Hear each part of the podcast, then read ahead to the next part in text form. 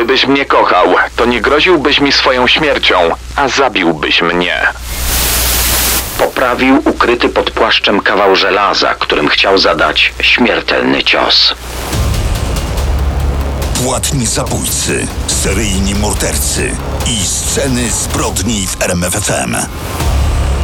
Tu sceny zbrodni. Dzisiaj zabieramy Was w podróż w czasie, w podróż do przedwojennej Warszawy. To był czas rozkwitu małych biznesów, ale też rodzenia się wielkich fortun. Ale nie wszyscy postanowili do tych fortun dojść legalną drogą. Ówczesna prasa to było właściwie główne źródło informacji i my wyciągnęliśmy z archiwów pożółkłe gazety.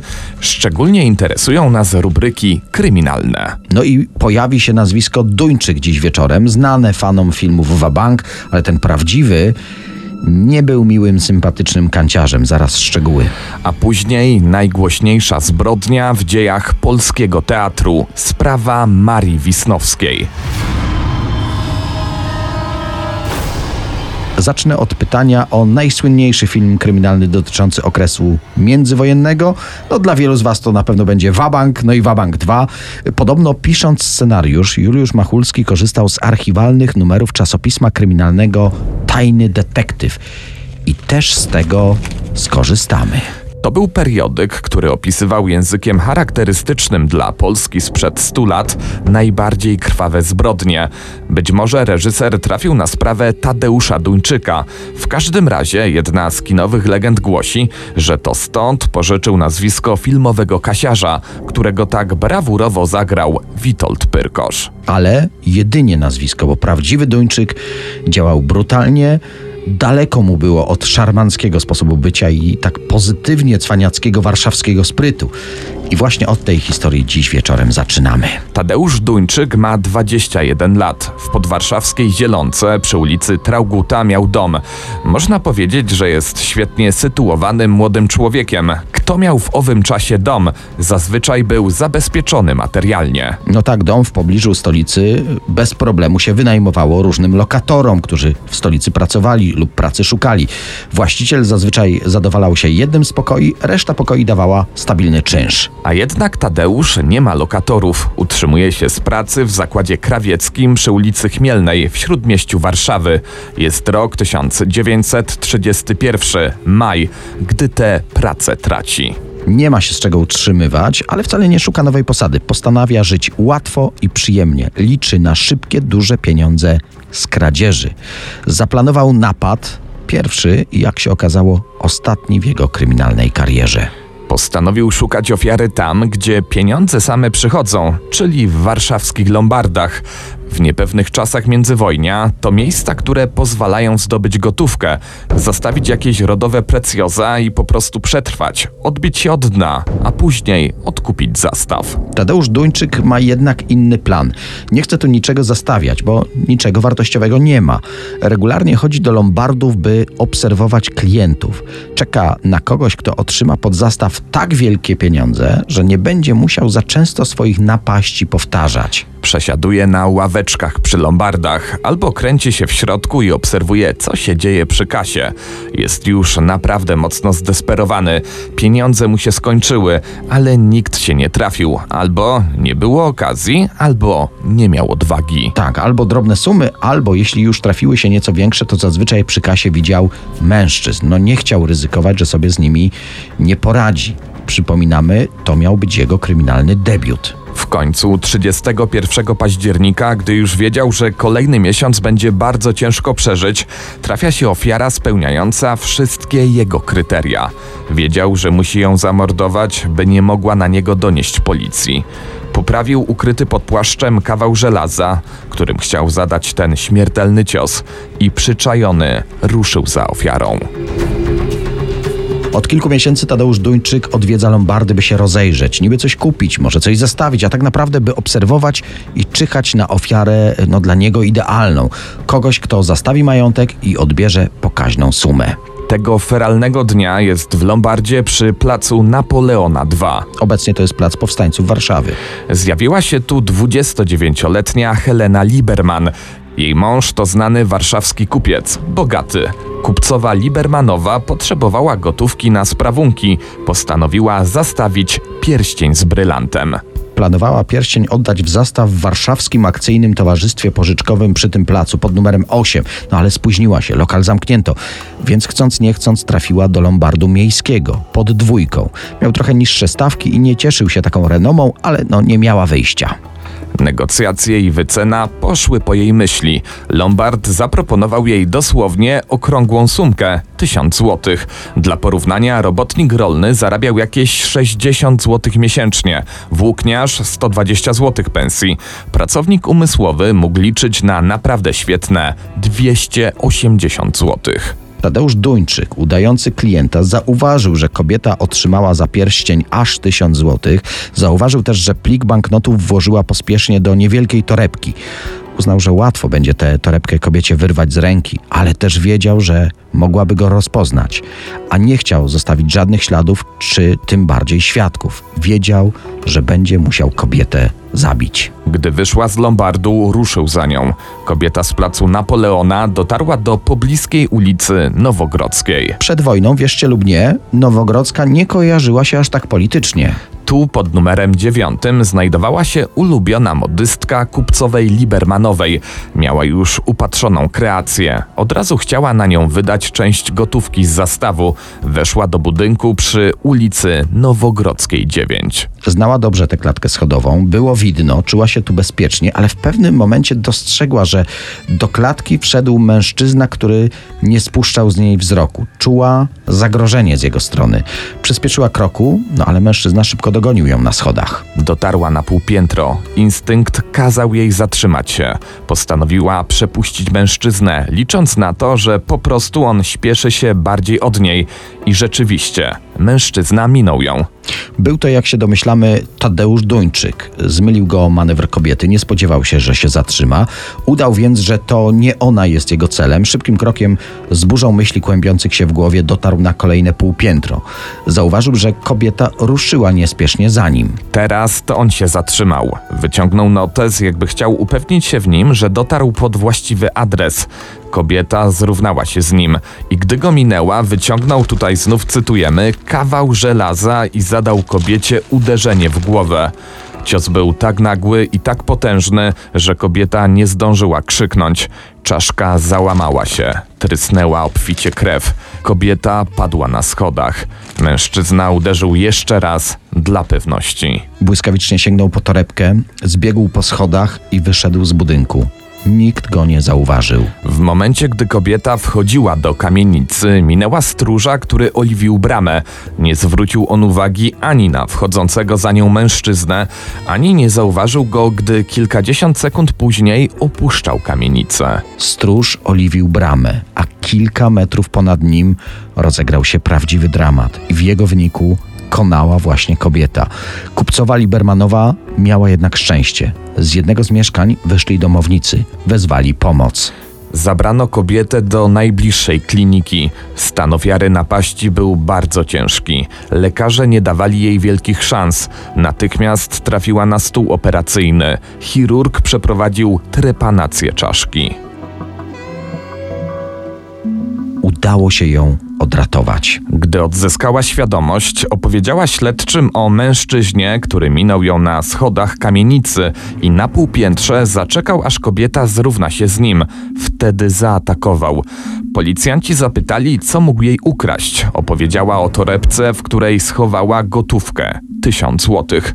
W torebce znajdowało się także cenne złote pióro z inicjałami HL oraz datą 1920. To był prezent, jaki Libermanowa otrzymała z okazji swojego ślubu. Śledczy szukali świadków, ale nikt niczego nie widział. Musieli więc opierać się jedynie na zeznaniu poszkodowanej, a ta zapamiętała, że mężczyzna był wysoki, miał ciemne włosy, cytujemy. W cyklistówce, to jest rodzaj czapki, i w garbardynowym płaszczu, czyli wełna w takie skośne prążki. Można powiedzieć, że tak wyglądała wówczas większość mężczyzn w Warszawie. Na miejscu zbrodni żadnych śladów. Z ustaleń śledczych wynikało, że ofiarę wytypował dopiero w Lombardzie. Dlatego to tam skupiono czynności policyjne. Początkowo udało się dzięki świadkom dodać jedynie do rysopisu, że mężczyzna miał długi nos. Ale w końcu Lombard okazał się kluczem do rozwiązania tej sprawy. Jeden z regularnych klientów tego Lombardu przypomniał sobie, że z podobnym osobnikiem robił interes, handlował sztukami materiału krawieckiego sprowadzonego z Anglii. Część kupiła kobieta. Z kwitu wynikało, że mieszkała na ulicy Kruczej. 120 śledczych ruszyło w jej poszukiwaniu. To był jedyny trop, jaki mieli. Chodzili od kamienicy do kamienicy, od mieszkania do mieszkania i pytali, aż trafili. Pani Sikorowa została wezwana do urzędu śledczego. Pamiętała osobnika, od którego kupiła belę angielskiego materiału. Rysopis się zgadzał. Kobieta przypomniała sobie strzępy rozmowy w trakcie transakcji. Mężczyzna coś wspomniał, że stracił pracę w zbrojowni na Pradze i że mieszkał w Zielonce. Wciąż nie było pewności, czy to dobry trop, ale policjanci nie mieli innego. Sprawdzali wszystkich mężczyzn zwolnionych w ostatnim półroczu ze zbrojowni 200 nazwisk. Żaden nie odpowiadał rysopisowi, żaden nie mieszkał w Zielonce. Czy więc sprzedawca materiału to zmyślił? A może to nie on? No ale wciąż materiał był jedynym tropem. Ustalono skąd w Anglii go sprowadzono. Kto był importerem, komu importer ten materiał odsprzedał. I tak trafiono do niewielkiego zakładu krawieckiego przy Chmielnej 34. Krawiec Szach rozpoznał materiał, bo został mu skradziony przez byłego ekspedienta Tadeusza Duńczyka. To nie była pierwsza kradzież i dlatego zwolnił mężczyznę. Oczywiście miał adres zamieszkania i tak to niespotykanie drobiazgowe śledztwo doprowadziło policję do Zielonki. W domu go nie było, ale znaleziono tam charakterystyczny płaszcz i cyklistówkę. Urządzono więc zasadzkę i gdy tylko lokator Duńczyk wrócił do swojego domu, został aresztowany. Oczywiście wszystkiemu zaprzeczył, był nawet oburzony wszelkimi podejrzeniami. Ale wówczas pokazano mu odnalezione w jego mieszkaniu pióro z inicjałami HL 1920, prezent ślubny napadniętej kobiety. Wtedy przyznał się do winy. Zeznał, że gdy zobaczył kobietę, wiedział, że jest idealną ofiarą i powziął decyzję, że ją zamorduje. Przyznał się, że to dlatego po zadaniu pierwszego ciosu uderzył kobietę jeszcze raz i zostawił ją na schodach kamienicy. Myślał, że nie żyje. Torebkę opróżnił i wyrzucił pod jakimiś schodami. Narzędzie zbrodni wyrzucił chwilę później za jakieś ogrodzenie. Dotarł na dworzec kolejowy, pociągiem wrócił do Zielonki i właściwie od razu ruszył na wesele do gospody niejakiego Wiktora Majewskiego. Ostro się tam bawił. Kolejne dni wydawał pieniądze, kupił sobie eleganckie ubranie i w nim spędzał kolejne wieczory na hulankach w Warszawie. Żadnych wyrzutów sumienia. Gdyby nie niezwykle mozolne śledztwo, gdyby nie szybkie zatrzymanie sprawcy, najprawdopodobniej ofiar byłoby więcej. Tadeusz Duńczyk zdążył przehulać sporą część łupu i wszystko wskazywało na to, że uczyniłby z napadów i morderstw regularne zajęcie. Sceny zbrodni w RMFFM.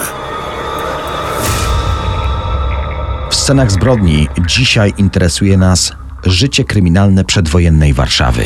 Czas na najgłośniejszą zbrodnię w dziejach polskiego teatru i jeden z największych miłosnych dramatów w dziejach Warszawy. Poznajcie historię Marii Wisnowskiej. Dzisiejsza stolica Polski pod koniec XIX wieku znajdowała się pod zaborem rosyjskim. W trzecim co do wielkości mieście ówczesnego cesarstwa kwitło życie kulturalne, mieszczanie tłumnie odwiedzali teatry, a wielką gwiazdą sceny była niewątpliwie Maria Julia Wisnowska. Urodzona w 1858 roku, wychowywała ją matka, ponieważ ojciec, drobny kupiec, popełnił samobójstwo. Na teatralnych deskach debiutowała w Lwowie w wieku 20 lat, ale największą sławę przyniosły jej role odgrywane w warszawskim teatrze rozmaitości. Średniego wzrostu blondynka o wyjątkowej urodzie dosłownie hipnotyzowała publiczność swoją figurą, pięknymi oczami, ustami, zwłaszcza tę męską część widowni. Grała genialnie, z wielką świadomością i warsztatem aktorskim. Doskonała technika, znajomość języków obcych, cudowny tembr głosu to wszystko sprawiało, że była gorąco oklaskiwana przez warszawską publiczność. Na scenie często wcielała się w rolę femme fatale, jednak role, jakie grała, często przenosiła do prywatnego życia. Ubierała się bardzo wyzywająco, jak na tamte czasy, odsłonięte nogi, ręce. Przyjmowała w swoim domu mężczyzn. Była chyba największą skandalistką tamtych czasów. Uwodziła, rozkochiwała w sobie, a gdy wybranek już jej się nudził, porzucała go bez żadnych emocji. Jak sama mówiła, tutaj zacytujmy, Przecież to nie do wytrzymania. Trzy razy mnie kto zobaczy i już się kocha. Głupcy, te wszystkie serdeczne wynurzenia już mi się sprzykrzyły. Maria zdecydowanie nie cieszyła się najlepszą opinią. O gorących romansach wybitnej aktorki huczała cała Warszawa. Romansowała m.in. z wybitnym lwowskim tenorem Aleksandrem Myszugą. Do piękności zaglądali wybitni literaci, dziennikarze, muzycy. No prawdziwa śmietanka towarzyska tamtych czasów. Romansowała również z Rosjanami. Generał Palicyn, nadzorujący warszawskie teatry, w zamian za uległość Wisnowskiej miał jej pomóc w wyjeździe do Ameryki, dzięki czemu mogłaby zostać międzynarodową gwiazdą. Tę pełną skandali historię przerywają jednak sensacyjne wydarzenia z 1 lipca 1890 roku. Kilka dni po spektaklu Oj mężczyźni, mężczyźni, w którym zagrała Wisnowska. O 6 rano do koszer grodzieńskiego pułku huzarów Lejby Gwardii Carskiej przybył zrozpaczony Aleksandr Michajłowicz Barteniew. Podporucznik wszedł do mieszkania rotmistrza Lichaczewicza. Wojskowy zrzucił z siebie płaszcz z pagonami i załamany powiedział do zwierzchnika: Zastrzeliłem manię. Jaką manię? zapytał rotmistrz. Marię Wisnowską, odpowiedział Barteniew. Gdy żołnierze o poranku dotarli na Nowogrodzką 14, okazało się, że podporucznik Barteniew nie kłamał. W garsonierze ozdobionej kwiatami na sofie leżała Maria Wisnowska. Aktorka nie dawała znaku życia. Jej twarz była przykryta chustą, jak się okazało, nasączoną chloroformem. Dwa centymetry poniżej odsłoniętej piersi znajdowała się rana po kuli. Pocisk przeszedł przez serce, płuco i utknął w kręgosłupie. Kim był morderca? Aleksandr Michajłowicz Barteniew, syn bogatego kupca moskiewskiego, który jak czytamy w tajnym detektywie za pieniądze kupił szlachectwo. Gdy przybył do Warszawy służył w grodzieńskim pułku Leibgwardii Carskiej jako kornet, ranga odpowiadająca podporucznikowi. Żołnierz w wolnych chwilach korzystał z rozrywek ówczesnej Warszawy, dlatego w lutym 1890 roku podczas wizyty w Teatrze Rozmaitości znajomy Barteniewa zapoznał go ze zjawiskową Marią Wisnowską. Nieśmiały Barteniew, zauroczony aktorką, przychodził następnie każdego wieczoru na jej kolejne spektakle i zajmował to samo miejsce. W końcu odważył się wysłać bukiet kwiatów do jej garderoby, a w załączonym liściku zawarł prośbę o spotkanie. I tak rozpoczął się ten tragiczny w skutkach romans. Pamiętajmy, jesteśmy niedługo po upadku powstania styczniowego, dlatego utrzymywanie kontaktów z przedstawicielami carskiej Rosji było bardzo źle widziane wśród Polaków. Wisnowska przez ten związek dodała tylko oliwy do ognia, a opinia o jej moralności była już właściwie bliska dna. Związek sławnej artystki i podporucznika zaborczego wojska trwał w najlepsze. Spotkania pełne uniesień, drogie prezenty, pierścionki z diamentami, złote łańcuszki, wytworne suknie. Aktorka wiedziała, że jest na językach warszawiaków, dlatego nalegała, aby spotkania kochanków nie odbywały się już w jej mieszkaniu, a w jakimś ustronnym miejscu dalekim od ciekawskich spojrzeń. Dlatego Barteniew za pieniądze swojego ojca wynajął zabitą deskami w oknach garsonierę na parterze istniejącej do dzisiaj kamienicy przy Nowogrodzkiej 14. Podczas jednej z takich romantycznych kolacji aktorka Teatru Rozmaitości opowiadała kochankowi, że marzy, aby umrzeć podczas spektaklu przy sali pełnej publiczności. Barteniew wyszedłby na scenę z kwiatami i strzelił do niej z bliskiej odległości. On zginąłby obok ukochanej po przegryzieniu ampułki z trucizną. Nie wiadomo, ile było w tych wyznaniach gry artystki, a ile realnych planów. Rosyjski kornet zakochał się w Wisnowskiej na zabój. Chciał się z nią ożenić, no ale wiedział, że jego rodzice nie pozwolą na związek z aktorką o wątpliwej reputacji. Nie odważył się na ślub wbrew woli rodziny. Dodatkowo Maria no nie była najwierniejszą kobietą. Zupełnie inaczej podchodziła do tej relacji niż Barteniew. Do jej mieszkania nadal zachodzili rozmaici adoratorzy, a tematem przewodnim tych spotkań no nie były gorące dyskusje literackie. Niektóre źródła wskazują na to, że kobieta wykorzystywała swojego kochanka, bawiła się jego uczuciami i publicznie go upokarzała. Bała się zakończyć ten związek ze względu na jego samobójcze groźby. W takiej atmosferze zazdrości, nieporozumień i samodestrukcyjnych skłonności Marii Wisnowskiej docieramy do feralnej końcówki czerwca 1890 roku. Według relacji Korneta Barteniewa 29 czerwca 1890 roku Wisnowska pozostawiając go z wieloma niedomówieniami, wyjechała na cały dzień do ówczesnej wsi Potok, gdzie przebywała jej matka. Wojskowy sądząc, że ukochana chce z nim zerwać, napisał do niej list, w którym groził, że popełni samobójstwo. Dodatkowo odesłał do jej mieszkania wszystkie otrzymane od aktorki prezenty. Następnie zrozpaczony pił ze znajomym szampana. Około północy przed koszarami w karecie czekała na niego Wisnowska. Umówili się wówczas na spotkanie następnego dnia, które według aktorki miało być już ostatnim. Za kilka dni wyjeżdżała do Anglii, a następnie do Ameryki. Kolejnego dnia, czyli 30 czerwca o 19 Maria przekroczyła próg garsoniery przy Nowogrodzkiej. Na początku oddała kornetowi rewolwer, który przechowywał w jej mieszkaniu. Później zrozpaczony mężczyzna opowiadał o wielkim uczuciu, że nie wytrzyma wyjazdu ukochanej w daleki świat. Około północy po obfitej kolacji zakrapianej szampanem i porterem aktorka chciała wracać do domu. Barteniew protestował, dlatego ponownie usiadła na sofie. W pewnym momencie powiedziała: A czy ty mnie kochasz? Gdybyś mnie kochał, to nie groziłbyś mi swoją śmiercią, a zabiłbyś mnie. Mężczyzna przyłożył do głowy rewolwer i powiedział, że siebie może zabić, ale na pewno nie ukochaną. Według zeznań mężczyzny kobieta potem powiedziała: Nie, to okrutne zabijać się na moich oczach. Cóż ja w ten czas zrobię? Dalej, jak wczytamy z relacji z procesu, po czym wyjęła z kieszeni swojego ubrania dwa słoiki, jeden z opium, drugi z chloroformem. Proponowała mu zażyć razem trucizny, a następnie, by zabił ją z rewolweru, gdy będzie pogrążona w drzemce, a później skończy ze sobą. Mężczyzna zgodził się i następnie oboje pisali swoje pożegnalne listy. Kolejny cytat z dokładnego sprawozdania sądowego autorstwa Mariana Łodygi z 1891 roku. Wisnowska wypiła więc opium zmieszany z porterem. Barteniew również wypił niewiele zatrutego portera, po czym Wisnowska położyła się na sofie i nasączywszy dwie chustki do nosa chloroformem, położyła je sobie na twarz.